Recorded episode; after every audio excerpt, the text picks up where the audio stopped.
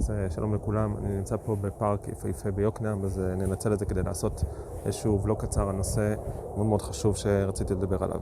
אז הנושא שאני רוצה לדבר עליו זה נושא של אמונה באלוהים, שהרחוק אומר שנוצר, השיח הוא מאוד מאוד שטחי בנושא הזה, וזה יצר הרבה בעיות, יצר את כל הכפירה, וכדי לתקן את זה צריך לעשות שיח יותר מדויק, יותר מבורר, ואז ממילא הרבה מאוד שאלות ייפתרו. אז קודם כל איזשהו רקע בסיסי, ואחרי זה ניכנס לנושא עצמו. הרקע הבסיסי הוא בכלל הסוג של השיח. היום יש פחד מאוד גדול, מאוד מאוד גדול בחברה מאמירות מעורפלות. בצדק, כיוון שלאורך ימי הביניים היו המון המון שרלטנים שניצלו את הפחד של ההמון ואת הדמיון של ההמון כדי להוביל אותם לכל מיני דברים מוטעים, והשתמשו בהמון אמירות מעורפלות שסוחפות את ההמון, ולכן היום יש התרחקות מהדבר הזה כדי לא להיכנס שוב פעם לתוך הצרה הזאת, והדבר הזה יש לו יתרון וחיסרון. היתרון הוא באמת שיש יותר חוש ביקורתיות. החיסרון הוא שהחיים שלנו מורכבים מהמון המון אמירות מעורפלות, ובלי אמירות מעורפלות, אה, שהשיח הוא רק שיח קונקרטי, הוא רק שיח אה, אה, שמנסה להיות מאוד מאוד מדויק, אין יכולת להתעלות לאיזה שהן חוויות ותחושות ורעיונות שהם מעבר שקשה לנסח אותם בשיח המעורפל, כי דווקא הדברים הקטנים יכולים להיכנס לתבניות שלנו ולהבנה המדויקת שלנו, והדברים הגדולים הם צריכים איזשהו שיח טיפה יותר מעורפל, ופה צריך מצד אחד להיזהר, מצד שני לא להתנתק מזה, כיוון שזה עלול ליצור חברה אטומה, חברה מטריאליסטית, חברה שהיא לא מסוגלת להאזין פנימה, היא רק נשארת ברובד הכי הכי שטחי של החיים, ואין לה שום יכולת לחדור פנימה. אז אם אנחנו מסתכלים על אמירות כמו אהבה, שאדם מנסה להגדיר לעצמו מה זה אהבה, אם אדם מנסה להגדיר לעצמו מה זה יופי, מה זאת אומרת שמשהו יפה, משהו לא יפה? אם אדם מדבר על מוסר, מה מוסרי, מה לא מוסרי? אה, אם אדם מדבר על, על, על נשמה שיש לו זולת, אני מסתכל על זולת, אני רואה בו, אני, אני מבחין שיש לו איזושהי נשמה. כל הדברים האלה זה אמירות שהאמירות בסך הכל מעורפלות. אי אפשר לתת להם הגדרה ברורה חד משמעית, ואף על פי כן הם חלק מאוד מאוד גדול מהחיים שלנו. ו, וגם הנושאים האלה, היום שאנחנו רואים שהם מנסים לנפץ אה, כדי לנפץ את הדברים האלה, אה, זה יוצר נזק מאוד גדול, ניפוץ של, של אה, רעיון היופי, רעיון המוסר, שזה הפוסט-מודרניזם, ולכן צריך לא לפחד מהדבר הזה. אז כשאנחנו מדברים על אמירות מעורפלות, אז יכולה להיות אמירה מעורפלת שהיא באה מתוך, מתוך שטחיות, מתוך ילדותיות, מתוך גאווה, שאני כאילו מבין את הכל ואני עכשיו אומר אמירה מעורפלת ואני כאילו תפסתי את הדבר, ולעומת זאת יכולה להיות אה, אמירה מעורפלת שהיא באה מתוך איזושהי הקשבה פנימית, מתוך איזושהי הזנה פנימית, שאני לא מצליח להכיל את כל הדבר, ולכן אני אומר איזושהי אמירה שהיא אמירה אה, גדולה ושירית, אה, פנימית. שהיא תהיה קצת מעורפלת, אבל מצד שני היא מכילה פה תוכן מאוד מאוד גדול, מאוד מאוד חשוב, שחשוב להתחבר אליו ולדייק אותו כמה שיותר. יפה. אז בעצם מה שהיהדות מנסה לעשות, היא מנסה לקחת אה, איזושהי אה, חוויה גולמית מאוד מאוד גדולה ולנסות לברר אותה ולהכיל אותה בצורה טובה, בצורה מדויקת, כדי לבנות ממנה את החיים ולא להרוס את החיים. ועכשיו ניכנס לנושא עצמו. הנושא שלנו זה אמונה באלוהים. אמונה באלוהים, צריך להבין, אומר הרב קוק, הבסיס של אמונה באלוהים זה אמונה בגדולת שלמות אינסוף. זאת אומרת, יש פה איזושהי חוויה פנימית, שירית, מאוד מאוד עמוקה, שקשה להגדיר אותה במילים של נשגב, של גודל, של עוצמה, שיש במציאות איזשהו גודל אינסופי אה, שקיים במציאות, וזה משהו גולמי, פנימי, שירי, שהוא ממילא הוא יהיה מעורפל, ו... אה, לחשוב איך מבררים אותו מצד אחד, ולא לוקחים אותו בצורה שטחית וילדותית, ומצד שני גם לא. גם לא אה, למחוק אותו ולא להתעלם ממנו, בגלל שהוא חלק מאוד מאוד חשוב של החיים שלנו, והוא בונה חלקים אה, גדולים מאוד בנשמה של, הד... של האדם, ביכולת של האדם לשמוח, ביכולת של האדם להאמין בעצמו, ביכולת של האדם להאמין במציאות, ו... זה דבר מאוד מאוד גדול שיש בחיים, וזה שהוא מעורפל זה לא סיבה להתעלם ממנו, זה לא סיבה לברוח מפניו, זה לא סיבה להדחיק אותו, אלא זה סיבה באמת לברר אותו ולראות איך ניגשים אליו בצורה נכונה, בצורה מדויקת, וזה בעצם מה שאנחנו מנסים לעשות. אז התחושה הבסיסית הזאת, האמונה, האמונה הגולמית, איך שאני קורא לה, שזו התחושה הבסיסית של הנשגב, אז היו בהתחלה הגישה אליה הייתה גישה לא מבוררת, שזה האלילות שבאה וניסתה להמחיש את הדבר הזה על ידי כל מיני סמלים, על ידי פסלים, על ידי אה, לקחת דבר גדול ולהגיד, הנה, זה הנשגב, השמש, הירח, העץ הגדול הזה, ההר הגדול הזה. אה, וזה כמובן היה גישה שטחית, שהיא ניסה לתפוס את זה בצורה מיידית וילדותית ולהגיד, הנה, מה שאני חש בפנים זה הדבר הזה. ויכולה להיות עוד, אה, עוד אפשרות אחרת, שזה האפשרות של הנצרות והתפיסה הגלותית יותר, שבאה ואומרת, זה ישות בשמיים, כיוון אני מנסה ליצור אליה קשר ואני לא מצליח, בגלל שזה דבר מאוד מאוד גדול, אז אני אומר, היא קיימת בשמיים, אני גם לא מבין כבר שלא ממחישים אותה על ידי איזשהו חפץ פיזי או מוחשי במציאות, מצד שני אין לי קשר אליה, ולכן אני רק אומר שהיא קיימת בשמיים ואני מפחד מפניה, היא נותנת לי כל מיני חוקים, היא עוזרת לי להשליט את המרות של המלכים, שזה טוב שיש מלך, שמלך יכול לעשות דברים איומים ונוראים, אבל בגדול זה טוב שיש דין ויש סמכות בממלכה, אז זה עוזר לי להשליט את הסמכות הזאת כדי ליצור חברה קצת יותר מתוקנת, זה עוזר לי כדי ליצור איזשהו מוסר פנימי אצל הבן אדם שהוא מפחד מעונש, וזה נותן לי, זה תומך לי קצת בקצת מוסריות של החיים בכל מיני צורות, ואני אה, נעזר בזה. אז הדבר הזה הוא טוב לתקופה מסוימת, וזה באמת גם עשה טוב בחברות מסוימות, בזמנים מסוימים, אבל, אבל הדבר הזה בסופו של דבר הוא יוצר, הוא גם לא מספק, הוא לא מספק באמת את הצורך הפנימי של הבן אדם להתחבר אל הנשגב, כי זה לא חיבור אמיתי, זה רק חיבור מאוד מאוד טכני. ואולי זה יוצר איזושהי תחושה טובה, שאני מרצה את הנשגב, אני עושה מה שהוא רוצה, אני חש שקיבלתי מרות, זה יוצר איזושהי תחושה טובה של הבן אדם שהוא מרגיש שהוא, שהוא בסדר, אבל זה לא באמת מחבר אותו, זה לא נותן סיפוק לצורך האמיתי הפנימי, אפילו פחות מהאלילות במובן הזה. וגם זה בסופו של דבר יוצר דחייה אצל האדם, בגלל שהאדם בסופו של דבר לא אוהב שיש מעליו איזה משהו גדול שכל הזמן כופה עליו, מסתכל עליו מלמעלה, עושה לו מעין האח הגדול כזה. בסופו של דבר, זה, גם אם זה עוזר לחברה, זה דוחה את הבן אדם, וככל שהחברה מתפתחת והיא אה, מתבגרת, והיא מרגישה שיש לה כבר יכולת פנימית, יש לה יכולת לעמוד בפני עצמה, היא לא זקוקה לכל הדברים האלו, אז, אה, אז ממילא זה דוחה אותה יותר. יפה. אז אנחנו מתקדמים מפה.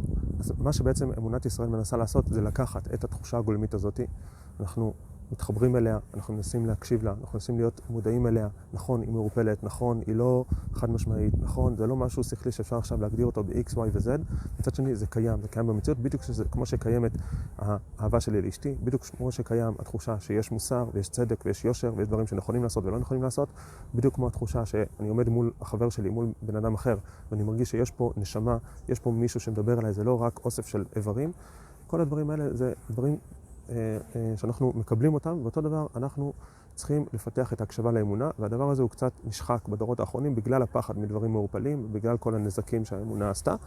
ולכן צריך קצת לחזור לזה. קודם כל לחזור לבסיס, לתחושה הגולמית הזאת של, הרב קוק מדבר על זה שהעבודה זרה היה בה בעצם את השורש לאמונה, עבודה זרה היא שורש לאמונה, בגלל שהיה שם איזו עזות מאוד חזקה של, של קשר אל הנשגב, שנגשו לה בצורה ילדותית, אבל עצם העזות הזאת זה בסיס מאוד חזק וחשוב של האמונה, ש... לא, אסור, אה, אסור להתעלם ממנו, צריכים אה, להתחבר אליו שוב פעם, ואחרי זה, אחרי שעשינו את התהליך הזה של החיבור לנשגב, אז אנחנו צריכים עכשיו לבוא ולברר ולחשוב איך אנחנו ניגשים לזה בצורה טובה, יוצרים תשתית, נקרא לזה האור הזה של האמונה החזק מאוד, איך עושים לו תשתית כדי לבנות ממנו משהו ולהתחבר אליו כמו שצריך. אז קודם כל, הבסיס הזה של, ה, של האמונה הגולמית זה משהו שירי, זה משהו שאדם מתחבר אליו ברובד השירי. אם יש אדם שהוא מאוד פרוזאי, הוא מאוד, מאוד מחובר רק אל המעשיות של החיים, רק אל החומר, הוא מאוד מחובר רק למתמטיקה ורק לפיזיקה, ואין לו שום תחושה שירית, אין לו שום חוויה שירית, אז יהיה לו קשה להתחבר לזה, והוא, בוא נגיד, הוא יתחבר לזה דרך הצדיק, דרך אותו צדיק, משורר עליון, הרב קוק, שמתחבר לדברים, והאדם הזה יהיה מחובר לצדיק, ויעשה את התורה, ויהיה מחובר לרוח הזאת, אז כן יהיה מחובר איכשהו לרוח הזאת. בוודאי שהרוח הזאת היא משהו פנימי, שירי, שצריך איזשהו, איזושהי מנטליות, לפתח איזושהי מנטליות, איזושהי הקשבה, כדי אה, להגיע אליה. אז זה, זה המקום של הדבר, וזה הנביא, זה הקדוש, זה הצדיק, זה אה, המשורר, אה, וזה אה, הרוח של הדברים. יפה. עכשיו, מה שאמנת ישראל עושה, היא בעצם אומרת, אה, כדי לקלוט את הדבר הזה, וזו נקודה מאוד מאוד חשובה, החוויה הגולמית הזאת של האמונה זה הבסיס של החיים. זה הבסיס של כל הקיום שלנו, גם המוסרי, הרגשי, הנפשי. משם הכל מתחיל. הנשמה היא מחוברת לנשגב, וזה נותן לה איזושהי תחושה של חיות, תחושה של קיום, תחושה של עושר. אבל אה, הקליטה של הנשגב בצורה טובה, היא דורשת באמת אה, חיים כאלו שהם יהיו חיים מוסריים. צריך לארגן ולסדר ולמסד ולטהר ולזכך את כל חוויית החיים של הבן אדם, ורק כאשר כל חוויית החיים שלו מתוקנת מבחינה מוסרית, מבחינה ערכית, מבחינת היחס שלו לילדים שלו ולאשתו ולחברה, והחברה סביבו היא מתוקנת, ויש לו מערך חיים מאוד מאוד רגוע, מאוד מאוד מסודר, הוא עם היצרים שלו הוא מאורגן, עם החברה הוא מאורגן, עם הנטיות שלו הוא מאורגן, עם ה... אה, אה, עם החשיבה שלו, החשיבה שלו מאורגנת, מסודרת, הוא לא שוגה בדמיונות והוא גם לא נאטם. אה, הרגשות שלו מסודרים, הוא לא חי בגאווה ובאשליה והוא גם לא חי בדיכאון ותחושה של אפסיות. הוא באמת מארגן את החיים שלו, סוג של דרך הזהב הזאת של הרמב"ם, אז לאט לאט הוא, אה, אה, אה, החוויה הזאת של הנשגב הולך, הוא מרגיש שיש בתוכו איזושהי הופעת חיים יותר ויותר גדולה. כאשר החיים מאורגנים, אז לאט לאט מופיעים בו יותר ויותר חיים, יותר ויותר שמחה, יותר ויותר חיות, יותר ויותר נשמתיות. הוא חווה איזה שהם, הוא חווה איזושהי השראה של קודש, איזושהי השראה של, של גודל בתוכו, ואז ממילא גם בחיים שסביבו, יש השפעה בין המערך חיים שלי לבין מה שאני רואה סביבי. אני מפרש את המציאות, המציאות נכנסת אליי ואני מפרש אותה בהתאם לצורת חיים שלי. אדם שהוא יהיה אדם מאוד מאוד מדוכא, שחש כל היום רע, ועם עצמו ועם החיים שלו, גם הוא מסתכל סביבו ורואה כל הזמן רע ושחור. אדם שהוא חי בצורה יותר מאורגנת, יותר מסודרת, יותר של שמחה בתוכו ובמשפחה שלו ובחברה, הוא יראה סביבו המון המון טוב, המון המון עושר, המון המון חיים, המון המון בריאות, המון המון יופי. ויהיו גם דברים רעים, אבל הרוב יהיה של טוב, והדברים הרעים, א', הם ייעלמו בתוך הרוב של, של האור ושל הטוב, וב', אדם יחוש לאט לאט שהם גם משרתים את הטוב. גם הדברים הרעים משרתים את הטוב ותורמים אל הטוב. זה איזושהי חוויה פנימית, אוקיי? זה איזושהי חוויה השראתית, פנימית, אה, מנטלית. זה לא עכשיו משהו שאני אומר נוסחה מתמטית, אלא זה משהו פנימי שאמור להיות בתוך האדם. ואז האדם חווה גם מתוכו, מתוך הנשמה שלו, חיות מאוד מאוד גדולה. וגם הוא חווה בתוך המציאות איזושהי הופעת חיים מאוד מאוד גדולה, שמחה, של אור, של, של חיבור, של אחדות, שהכל גם מתאחד, הכל רץ קדימה, הכל זורם בשטף אחד, בהרמוניה אחת, בחיבור אחד, ואז ממילא הוא מרגיש שהנה, החיים כולם הם הצינור אל הנשגב. הנשגב מופיע בחיים כולם. הנשגב עצמו אני לא יוכל לגעת, אבל הנה, אותה תחושה גולמית של נשגב שהייתה בתוכי, זה בעצם היה אה, אה, קודש עליון, שלמות עליונה, שעמדה מאחורי המון המון מסכים שהפרידו אותי ממנה ונתנו לי רק איזושהי תחושה עמומה ממנה, מה שהרב קוק קורא הקשר לעצמות. וכשאני זיככתי את המסכים האלה ויצרתי לעצמי צורת חיים יותר שלווה, יותר מוסרית, יותר תקינה, יותר בנויה, וכל החברה סביבי, אז לאט לאט המסכים האלה יזדככו, ואני מרגיש איך שהנשגב הזה הוא בעצם משהו שקיים בתוך המציאות עצמה אה, כל רגע ורגע ומחיה את המציאות כל רגע ורגע. שוב, זה משהו שירי, פנימי, אני יודע שזה מעורפל ויש אנשים שירתעו מהאמירות האלה, אבל זה משהו ש, אה, אה, שהולך ונקלט, וזו המטרה של היהדות, ככל שאדם מסדר את החיים שלו ורואה את האור ואת היופי ואת הסדר בתוך המציאות, אז בעצם כל המציאות היא ביטוי לנשגב. אם ניקח את זה במילים אחרות, שאולי זה יותר יעזור להגדרה, אפשר להגיד שהנשגב הוא נשמת המציאות. העולם, העולם כולו, החומרי, הרוחני, הרגשי, המוסרי, הוא אה, הופעה והוא לבוש לנשגב העליון שהולך ומופיע בתוכו. והאדם אה, הולך וקולט את הנשגב הזה, בדיוק כמו שהאדם עומד מול בן אדם אחר, והוא אומר, יש פה נשמה גדולה. עומד מול איזשהו צדיק. יש פה נשמה גדולה, אבל אתה לא רואה את הנשמה, אבל כל מה שאתה רואה סביב אותו בן אדם, משקף לך שיש פה נשמה גדולה שפועלת בתוכו. אז כשאני עומד מול המציאות, ואני גם חלק מהמציאות, אני מרגיש שהמציאות כולה היא אה, שיקוף של איזושהי נשמה גדולה שקיימת בתוך המציאות, והמציאות כולה אה, משקפת אותה. אז זה הכיוון של, ה, אה, זה הכיוון של האמונה.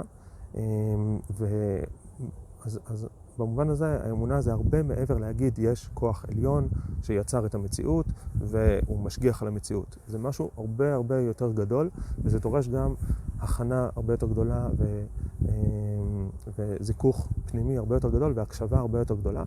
אמ, אבל בכלל צריך להבין מה הכיוון, לאן, על מה, על מה אני אמור להקשיב. כן, אדם הולך לקונצרט ואומרים לו, תקשיב, יש פה תופים וחצוצרה וכל מיני דברים, אבל הוא צריך להבין שהוא אמור להקשיב פה לאיזשהו רוח שעולה מתוך המוזיקה, לאיזשהו רגש שעולה מתוך המוזיקה, לאיזושהי הקשבה לאיזשהו תהליך פה שמתרחש בתוך המוזיקה, והמעבר מהקולות האלו לקולות האלו, ואז הוא לאט לאט חווה את המוזיקה וחווה על מה מדובר בכלל, מה היופי של המוזיקה. זה לא פשוט לבוא למוזיקה קלאסית וליהנות ממנה, זה לא מובן מאליו.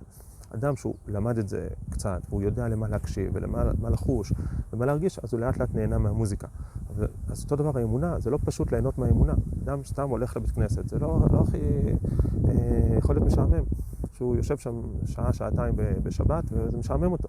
אז הוא צריך ללמוד איך להקשיב לאמונה, איך להקשיב לדבר הזה, מה הרוח שמתנגנת פה, מה האמצעים, מה, אה, מה המתודות, מה, ה, אה, מה הציפייה ומה הרוח שהוא אמור לקלוט, ואז לאט לאט הוא מבין, הנה, אני עכשיו אני, אני, אני מבין למה אני בכלל אמור להאזין, מה אמור לצמוח פה בתוך כל הטקסים האלה, בתוך כל האמירות האלה, בתוך כל הרעיונות הגדולים האלה, מה אמור לצמוח? אמור לצמוח כמו משהו פנימי, איזושהי שירה פנימית, איזושהי הקשבה שירית, נשמתית, נבואית, פנימית, להופעה של המציאות.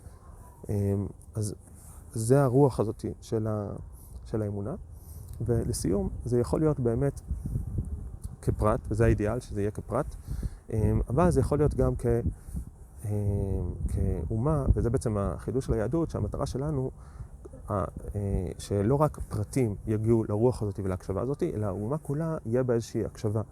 ואם ניקח כמשל, אז יכול להיות אה, מישהו ששר מאוד מאוד יפה כסולו, ויכול להיות, נגיד, היה פרויקט כזה שנקרא כל עולם, שבאים אלפי אנשים ושרים ביחד.